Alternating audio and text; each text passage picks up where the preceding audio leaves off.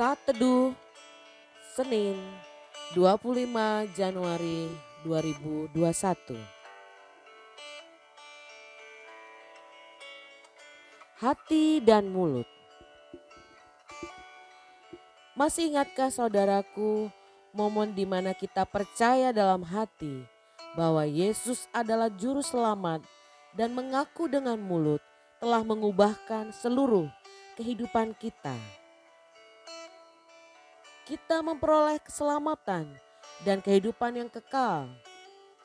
Betapa luar biasanya kolaborasi hati yang percaya dan perkataan mulut kita. Banyak kisah supranatural di dalam Alkitab juga terjadi karena adanya hati yang percaya dan mulut yang berkata-kata mendeklarasikannya.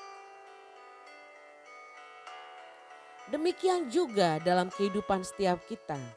Hal yang supranatural tidak jauh dari setiap kita. Bahkan dikatakan oleh firman Tuhan, begitu dekat kita adalah orang-orang yang melakukan hal yang supranatural bersama dengan kuasa Allah. Dalam Roma 10 ayat 8. Tetapi apakah katanya? Ini.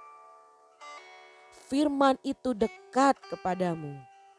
Yakni di dalam mulutmu dan di dalam hatimu. Itulah firman iman yang kami beritakan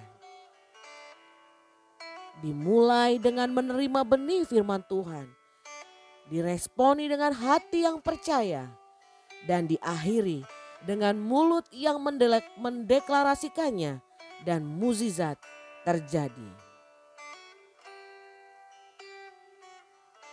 Mari saudaraku, mulai bernubuat. Mari kita mendeklarasikan iman kita setiap hari untuk semua harapan kita di tahun 2021 ini. Jangan lihat situasi dan keadaan hari ini. Tapi mulailah perkatakan dan terus deklarasikan semua harapan dengan hati yang percaya. Lakukan setiap hari hatimu, pikiranmu, dan mulutmu sepakat dengan firman Allah.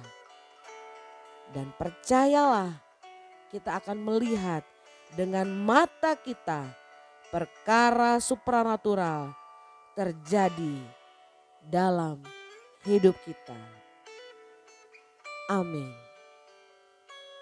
Selamat beraktivitas. Selamat menikmati hari yang baru. Tuhan Yesus memberkati kita semua. Shalom.